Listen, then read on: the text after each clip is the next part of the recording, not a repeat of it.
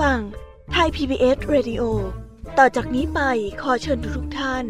รับฟังรายการ นิทานแสนสนุกสุดหันษาที่รังสรรค์มาเพื่อน้องๆ ในรายการ Kiss Hour ค่ะ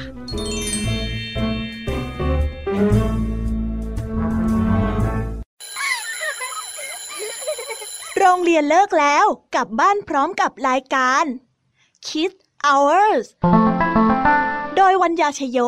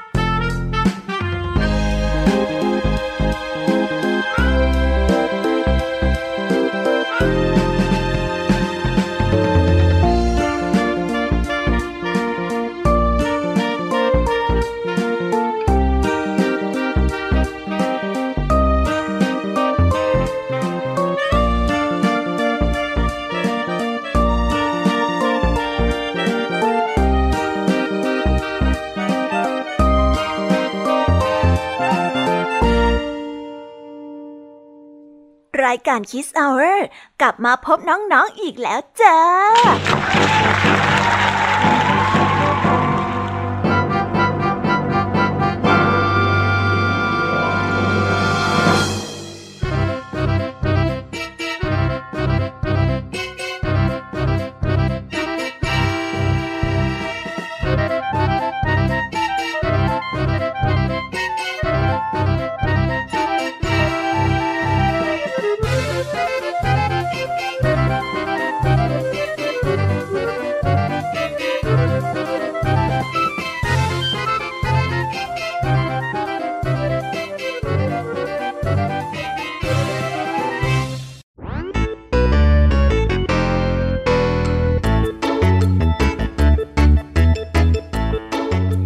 วัสดีค่ะ น้องๆที่น่ารักทุกๆคนนะคะ ยามบ่ายจนเกือบจะเย็นแบบนี้เนี่ย ก็กลับมาพบกับเสียงอันสดใสของพี่ยามกับเหล่าเพื่อนในรายการเคสเอาเอร์กันอีกเช่นเคยนะ คิดถึงน้องๆจังเลยค่ะ น้องๆคิดถึงพี่ยามีกันบ้างไหมเอ่ย แต่ไม่ว่าน้องๆจะคิดถึงพี่แยมมี่ หรือว่านิทานที่แสนสนุกพี่แยมมี่ก็ดีใจที่ได้มาพบกับน้องๆอีกเช่นเคยค่ะ รายการ Kids Hour ของเรา ได้มีเรื่องราวนิทานแสนสนุกที่แอบแฝงไปด้วยข้อคิดและคติสอนใจมาให้น้องๆได้ฟังกันอีกเช่นเคยสำหรับวันนี้นะคะ รายการ Kids Hour ของเราก็ได้จัดเตรียมนิทานเรื่องราวที่แสนสนุกมาให้น้องๆทุกคนที่น่ารักได้ฟังกันอย่างแน่นอนค่ะ เอาเป็นว่าเรามาเรียกน้ำย่อยกันก่อนเลยดีกว่านะคะ ว่าวันนี้เนี่ยมีนิทานเรื่องอะไรกันบ้าง วันนี้คุณครูไหวใจดีดีของเราค่ะ ก็ได้มาพร้อมกับนิทานทั้งสองเรื่อง ซึ่งในวันนี้นะคะคุณครูไหวก็ได้นำนิทานเรื่อง สุนัขกกับจระเข้และต่อกันด้วยเรื่องเจ้าใบยอดกระตันยู ส่วนเรื่องราวของนิทานทั้งสองเรื่องนี้จะเป็นอย่างไร เราก็ต้องเอาไว้ไปรอรับฟังกันในช่วงของคุณครูไหวใจดีกันนะคะเด็กๆ สำหรับพี่ยามีในวันนี้ ก็ขนนิทานมาถึงสามเรื่องสามรสด้วยกัน ซึ่งในวันนี้นะคะพี่ยามีก็ได้จัดเตรียมนิทานเรื่องตำนานขนมกรอบและต่อกันด้วยเรื่องลมกับพระอาทิตย์ และปิดท้ายด้วยเรื่องกวางในคลองวัวมาฝากกัน ส่วนเรื่องราวของนิทานทั้งสามเรื่องนี้จะเป็นอย่างไร เราก็ต้องเอาไว้ไปรอติดตามรับฟังกันในช่วงของพี่ยามีเล่าให้ฟังกันเด้อค่ะ สวัสดีค่ะลุงทองดีกับเจ้าจ้อยของเราก็ได้จัดเตรียมนิทานสุภาษิตมาฝากพวกเรากันอีกเช่นเคย ซึ่งในวันนี้นะคะลุงทองดีก็ได้นำนิทานสุภาษิตที่ว่าขนทรายเข้าวัดมาฝากกัน ส่วนความหมายและเรื่องราวของคำคำนี้จะเป็นอย่างไร เราก็ต้องเอาไว้ไปรอติดตามรับฟังกันในช่วงของนิทานสุภาษิตกันนะคะ วันนี้ค่ะพี่เด็กดีของเราก็ได้จัดเตรียมนิทานมาฝากพวกเรากันอีกเช่นเคย ซึ่งในวันนี้นะคะพี่เด็กดีได้จัดเตรียมนิทานเรื่อง สุนัขจรจัดกับปลากระป๋องมาฝากพวกเรากัน ส่วนเรื่องราวจะเป็นอย่างไรและจะสนุกสนานแค่ไหน เจ้าสุนัขมาเกี่ยวกับปลากระป๋องได้ยังไง งั้นเราต้องไปรอติดตามรับฟังกันในช่วงท้ายรายการกับพี่เด็กดีกันนะคะ โอ้โห เป็นยังไงกันบ้างล่ะคะได้ยินแค่ชื่อเรื่องนิทานก็น่าสนุกแล้วใช่ไหมล่ะ พี่ยามีก็ตื่นเต้นที่อยากจะรอฟังนิทานที่แสนสนุกที่พวกเรารออยู่ไม่ไหวแล้วล่ะค่ะ มีแต่เรื่องที่น่าฟังทั้งนั้นเลยนะคะเนี่ย เอาละค่ะ เพื่อไม่ให้เป็นการเสียเวลา พี่ยามีว่าน้องๆคงพร้อมกันแล้วใช่ไหมล่ะคะงั้นตอนนี้เรามาเตรียมตัวเตรียมใจรับฟังนิทานกันได้เลยค่ะ เพราะว่าตอนนี้เนี่ยคุณครูไหวได้มารอน้องๆอยู่ที่หน้าห้องเรียนแล้วงั้นเราไปหาคุณครูไหวกันเลย let's go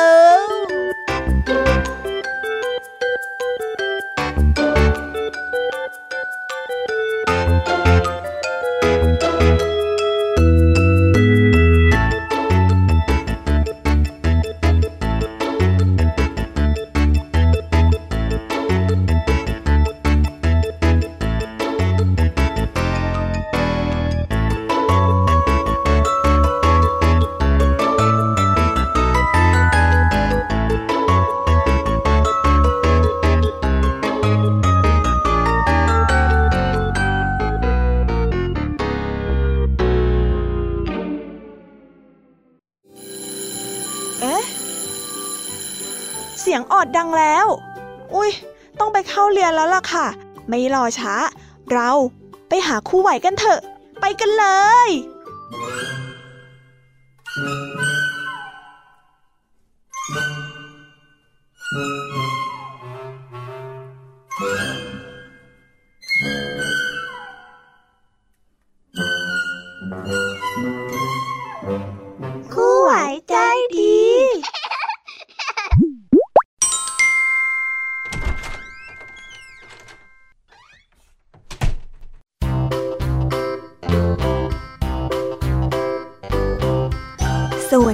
ค่ะเด็กๆ กลับมาพบกับคุณครูไหวกันอีกแล้วนะคะ วันนี้ครูไหวมีนิทานมาเล่าให้ฟังสองเรื่องเหมือนเคย เดี๋ยวคุณครูไหวจะพาไปพบกับนิทานเรื่องแรกของคุณครูไหวกันก่อนเลยนะ นิทานเรื่องแรกของคุณครูไหว คือนิทานเรื่อง สุนัขกกับจระเข้เรื่องราวจะเป็นยังไงนั้นไปติดตามพร้อมๆกันเลยค่ะ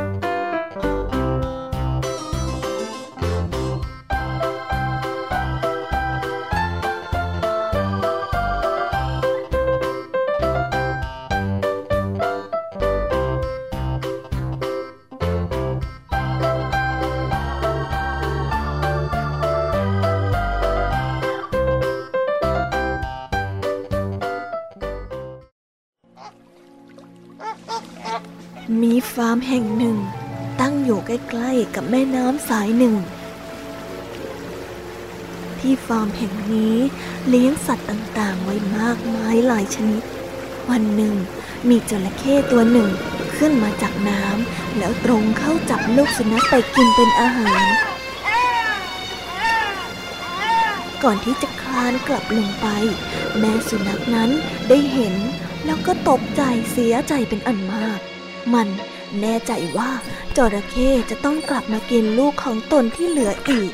แม่สุนัขจึงรีบเข้าไปในโรงนา แล้วก็ร้องขออ้อนวอนว่า ได้โปรด ได้โปรดช่วยฉันด้วย เจ้าจระเข้คงจะมากินลูกๆของฉันอีกเป็นแน่ ช่วยฉันด้วยเถอะนะข้าช่วยเจ้าไม่ได้หรอก เจ้าจระเข้เนี่ย มันมีรูปร่างใหญ่โต แถมยังนิสัยดุร้ายมาก ถ้าหากว่าข้าเข้าไป แล้วมันกัดข้าขึ้นมาเนี่ย ใครจะรับผิดชอบล่ะ ใช่แล้วใช่แล้ว เราไม่กล้าไปทำอะไรแบบนั้นหรอก ขอโทษด้วยนะ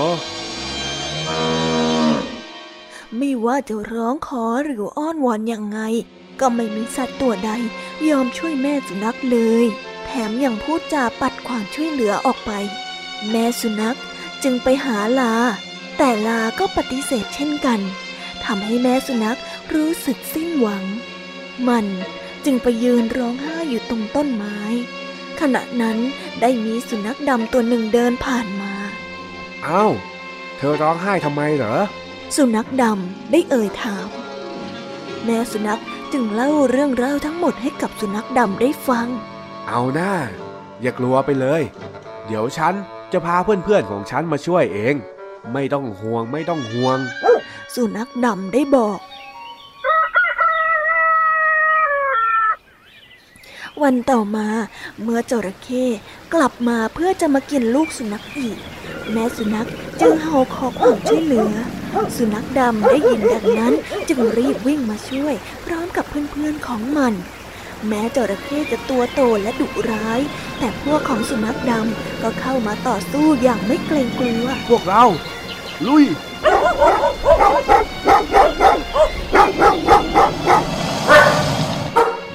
สุนัขบางตัวต้องตายไประหว่างการต่อสู้ แต่ตัวที่เหลือก็ยังคงต่อสู้กับจระเข้นั้นต่อไปอย่างกล้าหาญจระเข้ถูกพวกสุนัขกัดได้รับบาดเจ็บสาหัส จนทนไม่ไหวและก็ได้หนีลงไปในน้ำ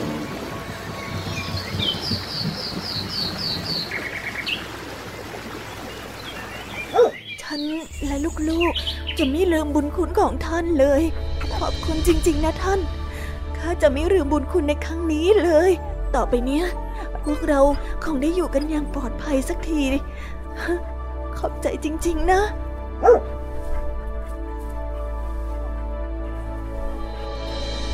แม่สุนัขกล่าวอย่างซาบซึ้งใจ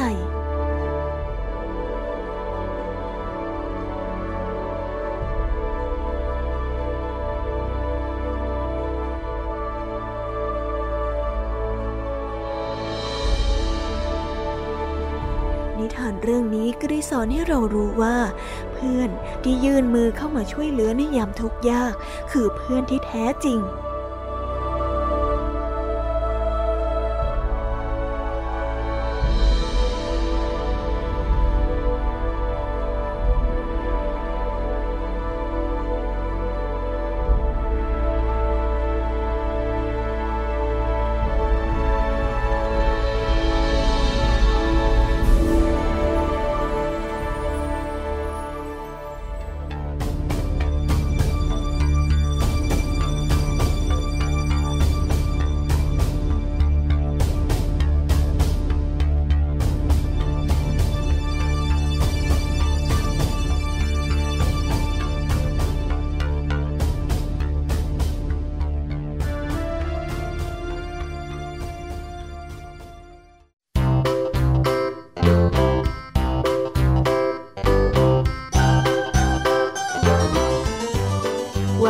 แล้วก็จบกันไปเป็นเที่ยวเรียบร้อยแล้วนะคะสำหรับนิทานเรื่องแรกของคุณครูไหว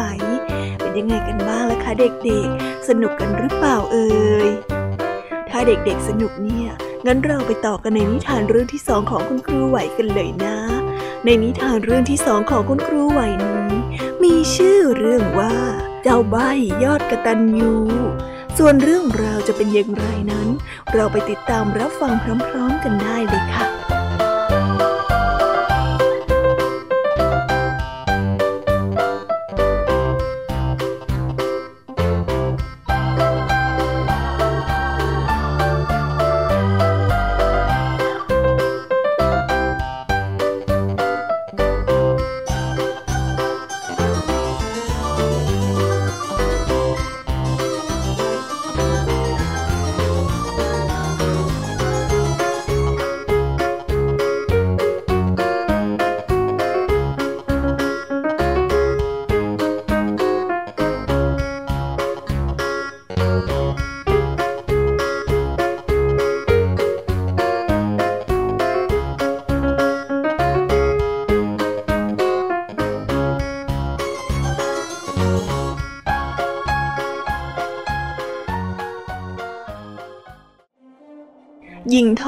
คนหนึ่งได้คลอดลูกชายออกมา หน้าตาน่ารักน่าเอ็นดู นางได้เฝ้าประคับประคองเลี้ยงลูกชายด้วยความรักและเอ็นดู นางไม่เคยรู้มาก่อนเลยว่า ลูกชายของตนนั้นเกิดมาหูไม่ได้ยิน แล้วก็เป็นใบ้พูดไม่ได้นางมารู้ว่าลูกชายของนางนั้นหูหนวกและเป็นใบ ตอนอายุได้ขวบเศษ เพราะมานางสอนอะไรลูกชายเขาก็ไม่สามารถตอบสนองคำสั่งของนางได้เลย แรกๆนางก็รู้สึกเสียใจ ที่ลูกชายของนางเกิดมาไม่ปกติเหมือนคนอื่นเขา แต่นางก็ยังรักและก็เลี้ยงดูของนางมาเป็นอย่างดีจนเจริญเติบใหญ่ ใบลูกชายของนางถึงแม้ว่าจะหูหนวกและก็พูดไม่ได้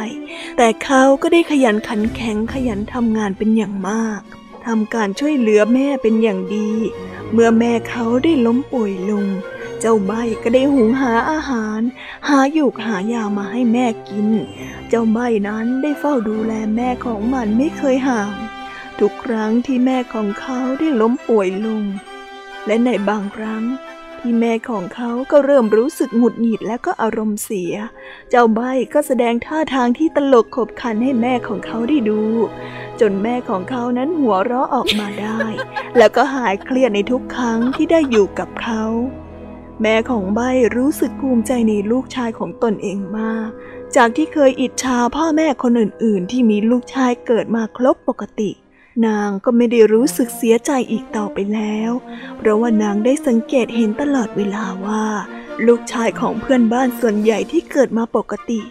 กลับมีนิสัยที่ก้าวร้าว ชอบเถียงพ่อแม่ ขี้เกียจทำงานสร้างแต่ความเดือดร้อนหน้าปวดหัวให้กับพ่อแม่ทุกวัน ส่วนเจ้าใบของนาง ถึงแม้ว่าจะเป็นเด็กที่พิการ หูไม่ได้ยินปากพูดไม่ได้ แต่ก็กลับเป็นลูกที่กระตันยู ไม่ว่าแม่จะหิวหรือว่าหนาวแค่ไหน เจ้าใบก็มักจะรู้ก่อนเสมอ โดยไม่ต้องรอให้แม่นั้นบอก บางครั้ง อาหารไม่พอจะกิน เจ้าใบก็มักจะไปขออาหารที่เหลือจากชาวบ้าน มาให้แม่ของเขาได้กิน เพราะว่าแม่นั้นเริ่มแก่มากแล้ว และก็มีฐานะที่ยากจน เริ่มหาเลี้ยงตัวเองไม่ไหวแล้ว เมื่อใบ ได้หุงหาอาหาร หรือว่าหาอาหารมาให้แม่ได้แล้ว เขาก็จะกินเป็นคนสุดท้ายต่อจากแม่เสมอ ใบ ดูแลและปฏิบัติต่อแม่เป็นอย่างดี จนกระทั่งวันหนึ่ง แม่ของเขาได้เริ่มหมดแรงแล้วก็เสียชีวิตในเวลาต่อมา ถึงแม้ว่าใบจะสูญเสียแม่ไปแล้ว แต่ใบซึ่งอยู่ตัวคนเดียวก็ไม่เคยคิดที่จะย่อท้อ มันได้ตั้งหน้าตั้งตาขยันขันแข็งในการทำงาน มันค่อยๆเก็บเงินเก็บทอง จนได้ลูกสาวท่านเศรษฐีคนหนึ่งมาเป็นเมียเจ้าใบกับเมียก็ได้ช่วยการทำมาหากินจนมีลูกสืบสายใหญ่รักมาด้วยกัน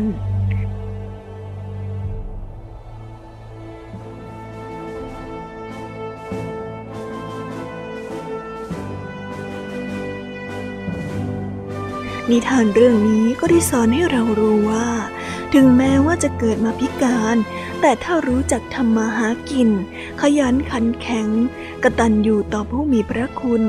อย่างไรเสียก็ไม่มีวันตกอับ อาจจะมีคนคอยช่วยเหลืออุปถัมภ์ในยามยาก บางคนเกิดมามีอวัยวะครบทุกส่วน แต่ปากเสีย ขี้เกียจทำมาหากิน อักตันยูอย่างไรก็ไม่มีวันเจริญ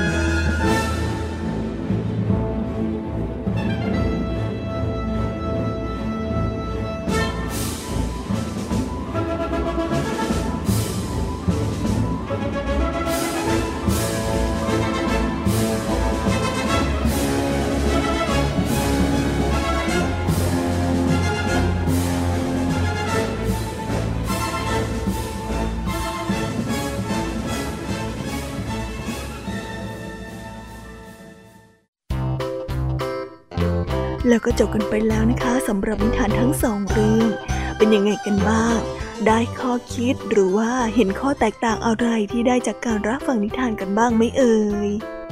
ใครที่จดข้อคิดไม่ทัน เอาไว้มาเปิดย้อนหลังฟังกันได้นะคะ แล้ววันนี้ก็หมดเวลาของคุณครูไหวกันลงไปแล้วสำหรับวันนี้ครูไหวต้องขอตัวลากันไปก่อนแล้วล่ะค่ะ สวัสดีค่ะ บ๊ายบาย แล้วเจอกันนะคะ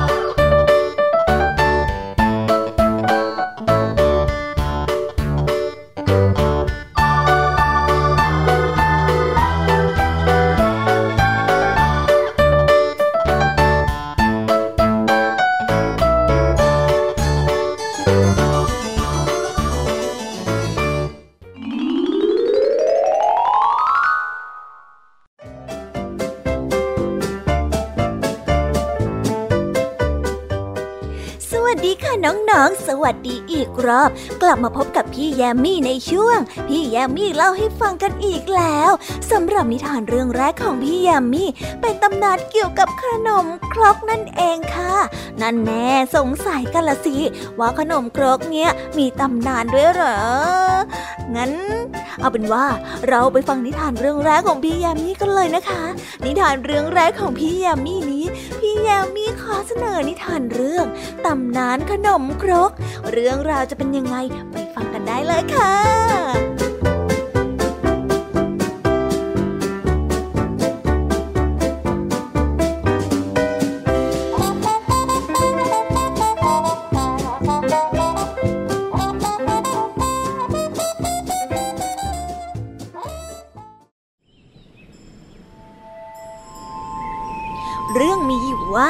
กระทิ หนุ่มน้อยแห่งดงมะพร้าวเตี้ย แอบมีความรักกับหนุ่มแป้ง สาวสวยประจำหมู่บ้าน ซึ่งเป็นลูกสาวคนเดียวของผู้ใหญ่บ้าน ทั้งคู่เจอกันในวันลอยกระทง และสัญญาต่อหน้าพระจันทร์ว่า ไม่ว่าข้างหน้าจะมีอุปสรรคขวางกั้นเพียงใด ทั้งคู่ก็จะขอยึดมั่นความรักที่แท้จริงที่มีต่อกันชั่วฟ้าดินสลาย กระทิ ก้มหน้าก้มตาเก็บหอมรอมริบหาเงิน เพื่อมาสู่ขอลูกสาวจากผู้ใหญ่บ้าน แต่กลับถูกปฏิเสธ แถมยังโดนผู้ใหญ่ ส่งชายชะกัน พร้อมด้วยอาวุธครบมือมาลอบทำร้าย แต่กะทิก็ไม่ว่าอะไร มันได้ผ่าร่างอันสปักสบอมกลับไปที่บ้าน นอนหยอดน้ำข้าวต้มอยู่หลายวัน แต่ใจตั้งมั่นว่า วันหน้าจะมาสู่ขอหนูแป้งใหม่ จนกว่าผู้ใหญ่จะใจอ่อน กระทิก็พังพินาศเมื่อผู้ใหญ่ยกหนูแป้ง ลูกสาวคนสวยให้ไปแต่งงานกับประหลัดหนุ่ม จากบางกอกพอกระทิรู้ข่าว จึงรีบกระเสือกกระสน หมายว่าจะมายับยั้งการแต่งงานในครั้งนี้ ซึ่งผู้ใหญ่บ้านก็ได้วางแผนป้องกันไว้แล้ว โดยขุดหลุมพางดักรอไว้แต่แม่แป้งแอบได้ยินแผนร้ายเสียก่อน จึงลอบหนีออกมา หมายจะห้ามหนุ่มคนรักไม่ให้ตกหลุมพราง คืนนั้นเป็นคืนแรมหนูแป้ง วิ่งฝ่าความมืดออกมา เพื่อดักหน้ากะทิกะทิเห็นหนูแป้งวิ่งมาก็ดีใจ ทั้งคู่รีบวิ่งเข้าหากัน ฉับพลันร่างของหนูแป้งก็ล่วงลงไปในหลุมพรางของผู้ใหญ่ผู้ที่เป็นพ่อ ต่อหน้าต่อตากะทิ กะทิตกใจมาก กะทิจึงรีบกระโดดตามลงไป เพื่อช่วยเหลือหนูแป้ง สมุนชายชักกันของผู้ใหญ่บ้าน ซึ่งแอบซุ่มอยู่ ก็รีบเข้ามาโกยดินฝังกลบหลุมที่ทั้งสองหล่นลงไป เพราะคิดว่าในหลุมนี้มีเพียงแค่กระทิคนเดียว รุ่งเช้า ผู้ใหญ่บ้านสั่งให้ขุดหลุมเพื่อดูผลงาน แทบไม่เชื่อสายตา เบื้องล่างปรากฏว่า ร่างของกะทินั้นได้นอนกอดทับร่างของหนูแป้งลูกสาวของตน ทั้งสองนอนตายคู่กันอย่างมีความสุข เมื่อรอยยิ้มถูกเปลี่ยนเป็นน้ำตา ผู้ใหญ่บ้านได้รำพึงต่อหน้าศพลูกสาวว่า โถ พ่อไม่น่าคิดทำลายความรักของลูกเลย ตั้งแต่นั้นมาอนุสรณ์แห่งความรักที่กระทำสืบทอดกันมา จนเป็นประเพณี ทุกแรมหกค่ำเดือนหก ชาวบ้านที่ศรัทธาในความรักของกะทิกับแม่แป้ง ก็ตื่นตั้งแต่เช้ามืด เข้าครัวเพื่อทำขนมที่หอมหวานที่ปรุงจากแป้ง แล้วก็กะทิบรรจงหยอดลงไปในหลุม พอสุกได้ที่ก็แคะออกจากหลุม แล้วก็นำมาวางคว่ำหน้าซ้อนกันเป็นสัญลักษณ์ที่ว่าจะได้อยู่ร่วมกันตลอดไป ขนมนี้จึงถูกเรียกขานกันในนามว่า ขนมแห่งความรัก หรือขนม คนรักกัน ต่อต่อมาก็ได้ถูกย่อยว่าเป็นขนมคอรอกอหรือว่าขนมครกนั่นเองค่ะ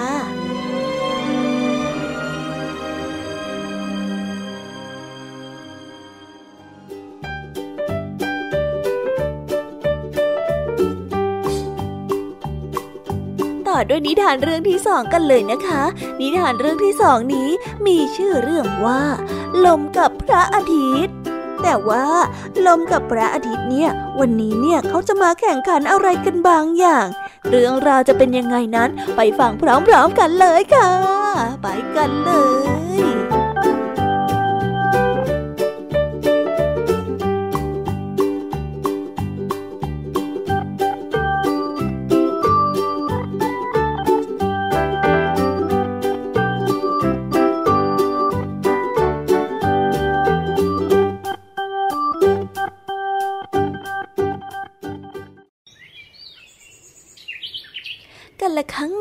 านมาแล้ว วันหนึ่ง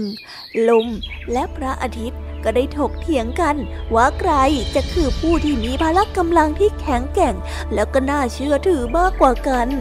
ลมได้พูดกับพระอาทิตย์ไปว่า ฉันเนี่ย สามารถพัดบ้านให้พังก็ได้ พัดต้นไม้ต้นใหญ่ให้ล้มก็ยังได้ พัดให้เกิดน้ำในมหาสมุทรแปรปรวนก็ยังไม่ยากเกินไป ยอมรับซะเถิดเจ้าดวงอาทิตย์ ว่าข้าเนี่ย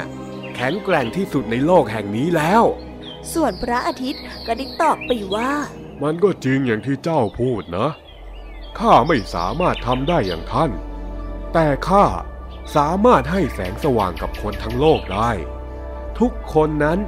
ขาดข้าไม่ได้เลย ถ้าไม่มีข้า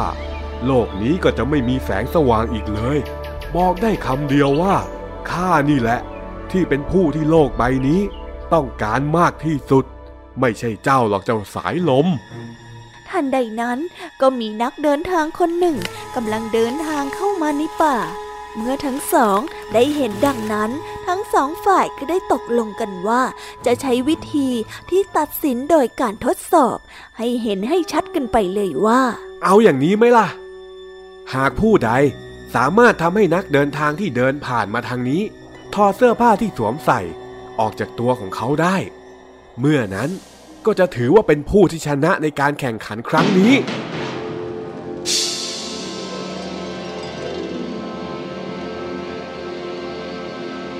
พอลมพูดจบลมก็เป็นฝ่ายเริ่มแสดงก่อน มันได้รวบรวมพละกำลังที่มีอยู่ทั้งหมด เป่าลมที่มีอย่างเย็นและก็รุนแรง และโหดร้ายโหมกระหน่ำ เข้าปะทะร่างของนักเดินทางผู้นั้นอย่างแรง นักเดินทางรีบกระชับเสื้อคลุมให้เข้ากับตัวและก็แนบตัวอย่างแนบแน่น เพื่อไม่ให้มันสะบัดไปไหนได้ตามแรงลม จากนั้นพระอาทิตย์ก็เป็นฝ่ายเริ่มโชว์ฝีมือบ้าง พระอาทิตย์ได้ฉายแสงอันเจิดจ้า แสงอาทิตย์ที่ร้อนแรงได้ขับไล่เมฆแล้วก็ความหนาวเย็นจนหมดสิน้น นักเดินทางผู้นั้นจึงรู้สึกร้อนขึ้นเรื่อยๆเรื่อยๆ และเมื่อพระอาทิตย์ส่องแสงจ้ามากขึ้นมากขึ้น ด้วยความร้อน เขาก็เดินทางต่อไปไม่ไหวเสียแล้ว และด้วยความเหนื่อยอ่อน เขาได้ถอดเสื้อคลุมของเขาออก แล้วก็คว้างทิ้งไปบนพื้นจากนั้นก็ซุดตัวลงนอนด้วยความอ่อนเพลีย เพราะเหงื่อที่ไหลออกมาจนเปียกชุ่มไปทั้งตัว และเมื่อเขามองเห็นแม่น้ำและด้วยร้อนจนสุดที่จะทนทานได้ ชายคนนั้นจึงถอดเสื้อที่เขามีหลงเหลืออยู่ออกทั้งหมด และก็ได้กระโดดลงไปเล่นในแม่น้ำเพื่อหวังที่จะช่วยผ่อนคลายความร้อนดังนั้น พระอาทิตย์จึงเป็นฝ่ายชนะในการแข่งขันในครั้งนี้ นิทานเรื่องนี้ก็ได้สอนให้เรารู้ว่าทำอะไรควรใช้เหตุผลมากกว่าใช้กำลัง หรือการโน้มน้าวย่อมได้ผลดีกว่าการขู่บังคับค่ะ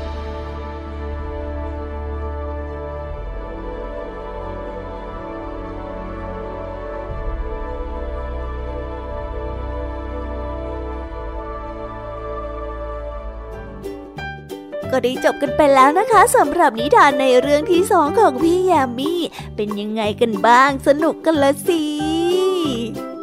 ฮันแน่พี่แยมมี่รู้นะว่ายังไม่จุใจ ถ้าหากว่ายังไม่จุใจเนี่ย งั้นเราไปต่อกันด้วยนิทานเรื่องที่สามกันต่อเลยนะคะ ในนิทานเรื่องที่สามนี้ พี่แยมมี่ขอเสนอนิทานเรื่องกวางในคลอกวัว เอเอ แต่ว่าเจ้ากวางเนี่ยเป็นยังไงมายังไงถึงไปอยู่ในคอกวัวได้ สงสัยเหมือนพี่แยมมี่กันใช่ไหมล่ะคะ ถ้าสงสัยล่ะก็ เราไปฟังพร้อมๆกันเลยค่ะ ไปฟังกันเลย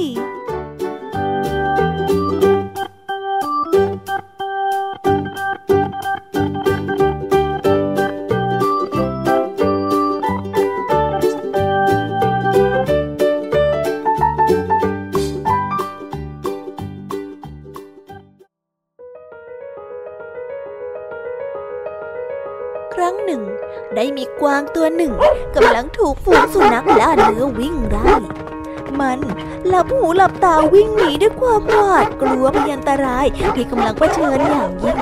จึงหนีเข้าไปแอบซ่อนตัวอยู่ทางกลางฝูงวัวในฟาร์มแห่งหนึ่ง มันได้แอบเข้ามาหลบซ่อนด้วยความหวาดกลัว วัวตัวหนึ่งจึงเตือนมันด้วยความเมตตาว่าโธ่เจ้าสัตว์ด้อยที่โชคร้าย ทำไมเจ้าถึงยอมมาอยู่ในบ้านของศัตรู โดยที่เจ้าสมัครใจเช่นนี้เล่า เจ้าคิดเหรอ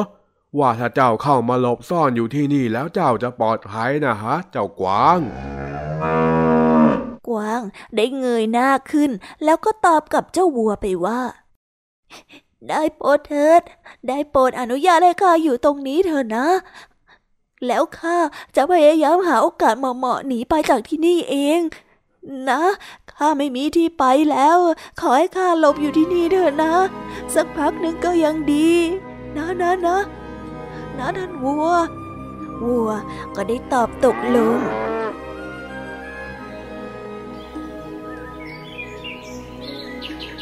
ตอนเย็น คนเลี้ยงวัวก็ได้มาเลี้ยงฝูงวัวของเขา แต่ ก็ไม่ทันได้สังเกตเห็นกวาง แม้กระทั่งคนงานหลายคน ที่เดินผ่านคอกวัว ก็ยังไม่ทันสังเกตเห็นมันแม้แต่คนเดียว กวางได้แสดงความยินดีกับตนเองที่ปลอดภัย แล้วก็เริ่มกล่าวขอบคุณจากใจจริง กับฝูงวัวที่มีน้ำใจช่วยมันไว้ในยามยากวัวตัวหนึ่ง จึงได้ตอบกวางไปว่า เราภาวนาขอให้เจ้าโชคดี แต่พยันตรายยังไม่หมด ยังเหลืออยู่อีกหนึ่งคนที่ต้องเดินผ่านคอกนี้ เขามีตาเหมือนสับปะรด ตราบใดที่เขายังไม่ได้เข้ามา แล้วก็กลับออกไป ชีวิตเจ้าก็ยังคงตกอยู่ในอันตรายอยู่ดีนั่นแหละ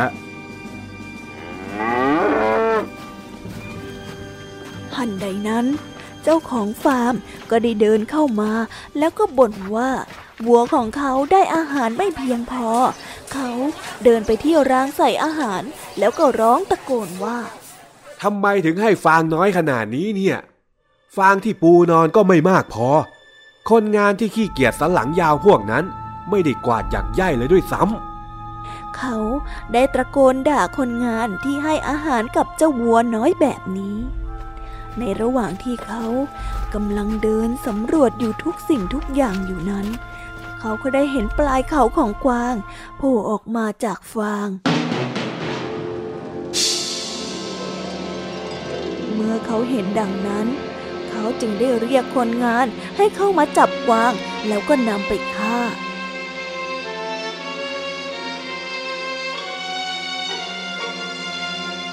นิทานเรื่องนี้ก็ได้สอนให้เรารู้ว่า ความไม่รอบคอบ มักจะนำมาสู่ความสูญเสีย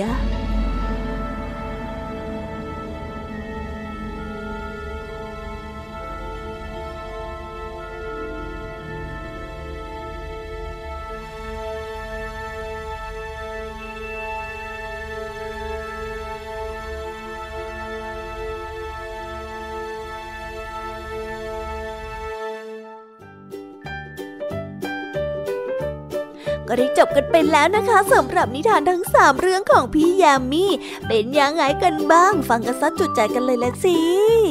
แต่ยังไม่หมดแต่เพียงเท่านี้ค่ะ ตอนนี้เจ้าจ้อยก็ตะโกนมาบอกพี่ยามีว่า รีบส่งน้องๆไปในช่วงถัดไปกันเร็วๆ เพราะว่าคิดถึงน้องๆจะแย่แล้วเหมือนกัน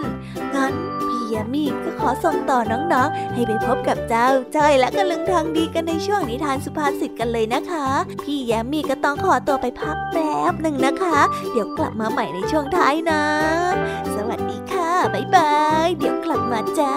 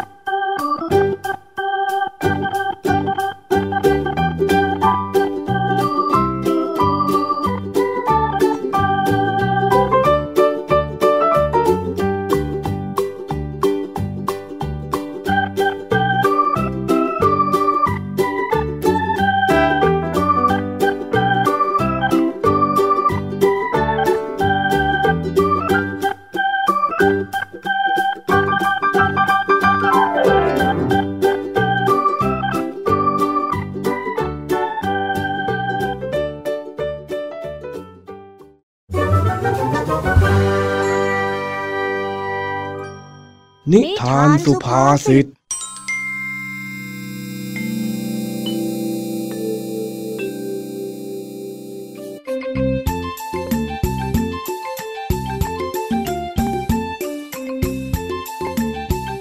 ุงทองดีกับจอยกำลังนั่งเล่นหมากรุกอยู่ด้วยกันในวันหยุด จู่ๆก็ได้ยินเสียงประกาศจากผู้ใหญ่บ้าน อ้าวตาเองเดินแล้วจอจ้อย เดินดีๆนะวอย ใครแพ้ล้างจานนะตานี้น่ะจ้อยเดินดีอยู่แล้ว ยังไงซะ วันนี้จ้อยก็ไม่ใช่คนล้างจานแน่นอน นี่แน่รุกจ้าอ้าวก็ขอสวัสดีพ่อแม่พี่น้องชาวบ้านนาป่าดอนทุกท่านนะครับ เฮ้ยเฮ้ยผู้ใหญ่บ้านเขาประกาศอะไรน่ะ ลองเงียบฟังก่อนสิ ไม่ต้องเลย ลุงทองดีจะแพ้แล้วก็มาเฉยชัยจ้อยใช่ไหมล่ะ ฟังก่อนไอ้จ้อย วันนี้ผมจะมาขอเชิญชวนพ่อแม่พี่น้องชาวบ้านนาป่าดอน ให้นำข้าวสารอาหารแห้งสิ่งของเหลือใช้ หรือเสื้อผ้าที่ไม่ได้ใช้แล้ว ให้ไปบริจาคกับชาวอำเภอบ้านนาดอน ที่ประสบภัยน้ำท่วม หากว่าใครสนใจจะบริจาค ให้นำข้าวของมารวมกันที่บ้านของผู้ใหญ่ ได้ตั้งแต่วันนี้จนถึงวันเสาร์เลยนะ อ่าขอบคุณที่รับฟังนะครับผม เราคนบ้านเดียวกันเนาะยังไงก็ช่วยช่วยๆกัน อ่ายังไงก็เจอกันได้ที่บ้านของผู้ใหญ่เด้อทุกคนทำไมที่อำเภอนาดอน ถึงได้มีข่าวน้ำท่วมทุกปีเลยละจ้าลุงทองดี ก็อำเภอนี้เขาอยู่ติดกับแม่น้ำละสิ ช่วงน้ำหลากทีไรก็เลยต้องรับเคราะห์แบบนี้แทบทุกปีอ้าวแล้วทำไมเขาถึงไม่หาทางแก้ หรือว่าย้ายไปอยู่ที่อื่นกันละจ้าลุงอ้าวหนีจากนั่นแล้วจะให้เขาไปอยู่ที่ไหนล่ะเจ้าจ้อย บางทีเนี่ย ชีวิตคนเรามันก็ไม่ได้มีตัวเลือกอย่างที่เองคิดหรอกนะ นั่นน่ะสิเนาะถ้าอยู่ดีๆ จะให้จ้อยไปอยู่ที่อื่น จ้อยก็คงไม่รู้จะไปไหนเหมือนกันนั่นแหละ ดีนะที่หมู่บ้านเราอยู่ไกลจากตรงนั้น เลยไม่ต้องประสบภัยน้ำท่วมอย่างที่อำเภอเขาเจอกันทุกปีนะอ้าว อย่างนี้เราก็ต้องเอาของไปบริจาคใช่ไหมอะจ๊ะลุง ก็คงต้องช่วยๆกันนั่นแหละเจ้าจ้อย คิดซะว่าขนทรายเข้าวัด สังคมเราจะได้น่าอยู่มากขึ้นนะ อ๋อ งั้นลุงทองดีรอจ้อยแป๊บนะจ๊ะ เดี๋ยวจ้อยไปเอาของมาช่วยบริจาคแป๊บหนึ่งแป๊บหนึ่งเออ ไอ้เจ้านี่ มันก็เป็นเด็กจิตใจดีนะ รู้ว่ามีคนอื่นเดือดร้อน ก็มีน้ำใจ คิดที่จะช่วยเขาได้ทันทีเลย แม่ สมกับที่เป็นหลานของเราจริงเจ้าจ้อย หายไปสักพัก พร้อมกับเดินถือถุงกระสอบขนาดใหญ่มาวางไว้ตรงหน้าของลุงทองดีๆโอ้เจ้าจ้อย เอ็งไปเอาอะไรมาเป็นกระสอบเลยล่ะนั่นนะเยอะแยะใหญ่โตเชียวสายจ้ะจ้อยอยากช่วยเขามากจ้อยก็เลย ไปขุดทรายมาใส่กระสอบมาเยอะแยะเลย จะได้เอาไปขนเข้าวัด ช่วยให้สังคมน่าอยู่อย่างที่ลุงทองดีบอกยังไงล่ะจ๊ะอืม นั่นไง ข้าเสียเวลาชมเองอีกแล้ว ทำไมไม่คุยกันให้รู้เรื่องก่อนนะ เจ้าเด็กนี่ อ้าวจ้อยทำผิดอะไรไปเหรอจ๊ะลุงทองดีผิดสิ เองเนี่ยผิดตั้งแต่ที่ยังไม่ทันได้ทำอะไรแล้วอ่านี่จ้อยตั้งใจไปกรอกทรายมา ว่าจะเอาไปขนเข้าวัดอย่างที่ลุงทองดีบอกเลยนะ ที่ข้าบอกว่าขนทรายเข้าวัดน่ะ มันเป็นสำนวนที่แปลว่า การทำเพื่อประโยชน์ส่วนรวม ไม่ใช่ให้ไปแบกทรายมาทั้งกระสอบแบบนี้ อ้าว แล้วทำไมลุงทองดีไม่พูดตรงๆเล่านี่จ้อยก็เหนื่อยไปขุดสายฟรีๆเลยนะเนี่ย ยังยังยังจะมีหน้ามาโทษข้าอีก นี่ถ้าหากว่าข้าพูดเฉยๆ แล้วมันจะเป็นช่วงนิทานสุภาษิตได้ยังไงล่ะเจ้าจ้อยก็จริงของลุงทองดีนะ ว่าแต่วันนี้ลุงทองดีมีนิทานอะไรมาเล่าให้จ้อยฟังบ้างอะมีสิข้าเตรียมมาอยู่แล้ว ระดับลุงทองดีแห่งบ้านนาป่าดอนเชียวนะ จะไม่มีนิทานได้ยังไงกันเล่า เย้ฟังฟังฟังฟัง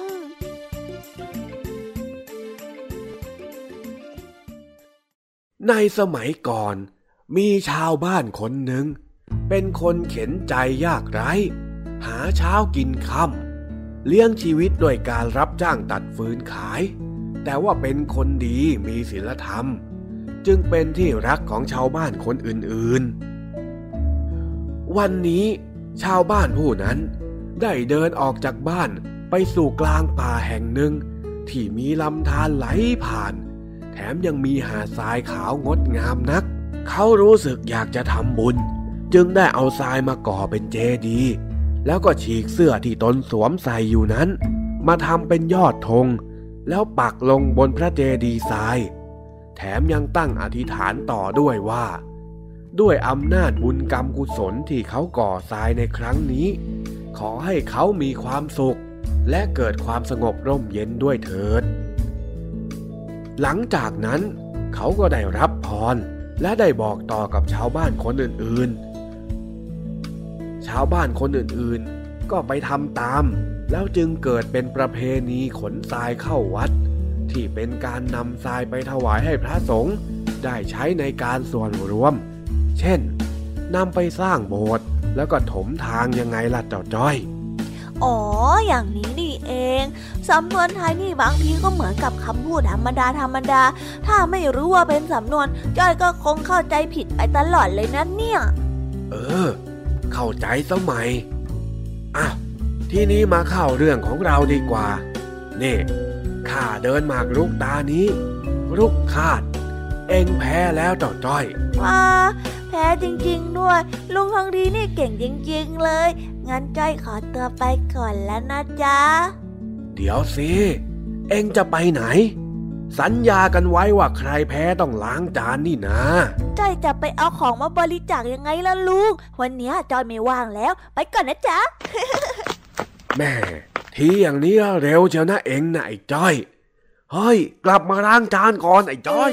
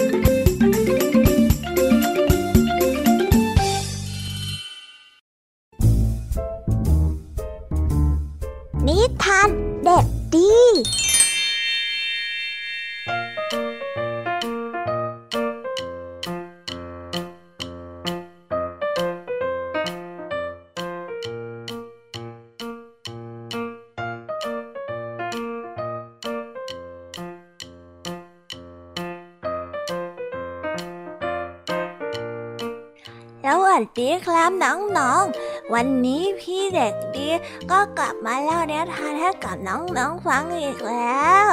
อันนี้เพื่อนของพี่เด็กดีฝากให้อานิทานมาเล่าเกี่ยวกับเรื่อง สุนัขจรจัดกับปลากระป๋องมาฝาก เรื่องราวจะเป็นอย่างไงนั้น เจ้าสุนัขกกับปลากระป๋องจะเกี่ยวกันยังไง พี่เด็กดีก็สงสัยเหมือนกันล่ะครับ ถ้าอย่างนั้นเราไปฟังพร้อมๆกันเลยครับ ไปฟังกันเลย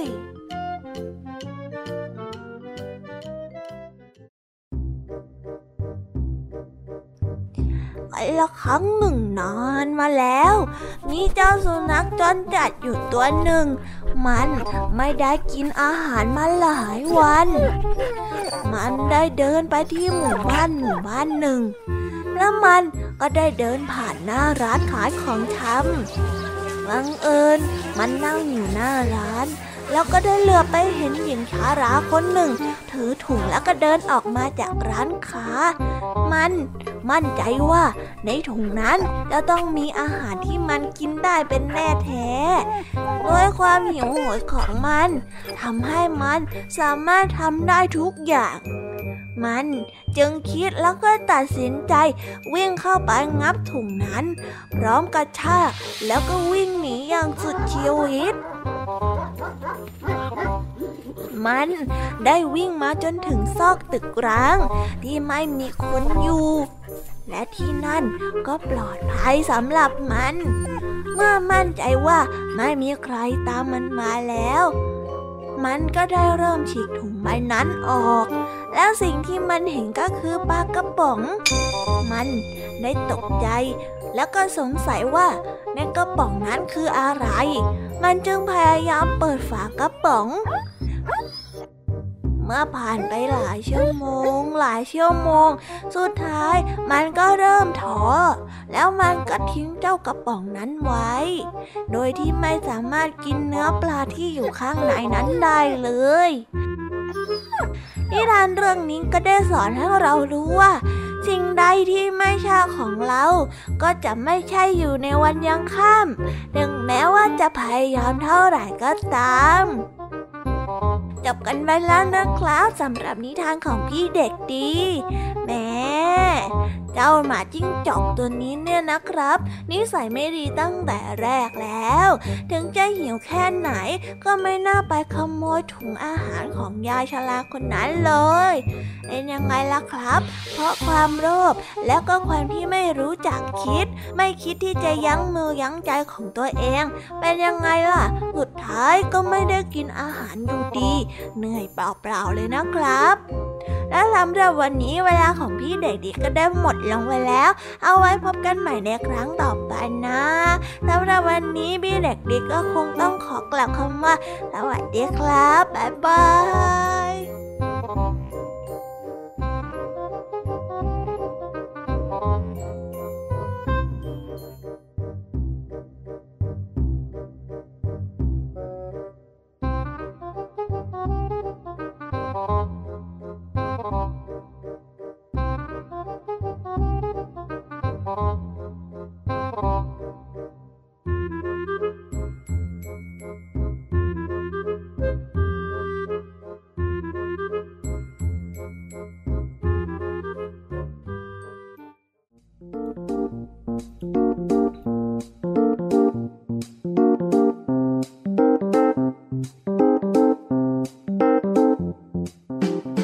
ยังไงกันบ้างคะน้องๆสำหรับนิทานหลากหลายเรื่องราวที่ได้รับฟังกันไปในวันนี้ สนุกกันไหมเอ่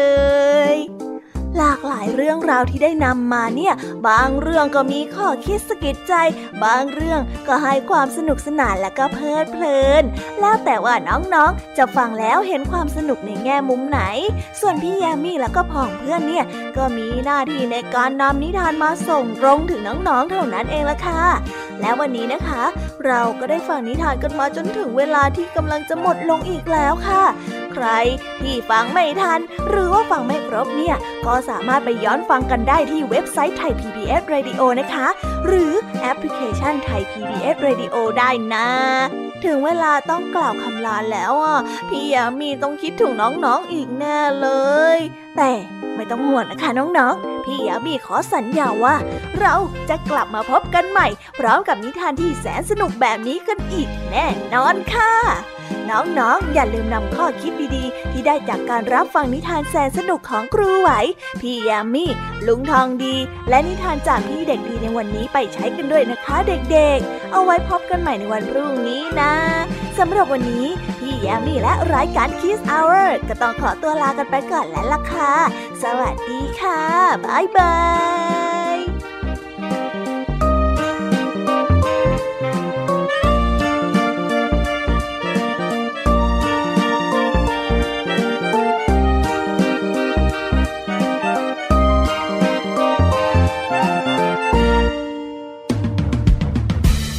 รับฟังรายการย้อนหลังได้ที่เว็บไซต์และแอปพลิเคชันไทย PBS Radio ไทย PBS Radio วิทยุข่าวสารสาระ เพื่อสาธารณะและสังคม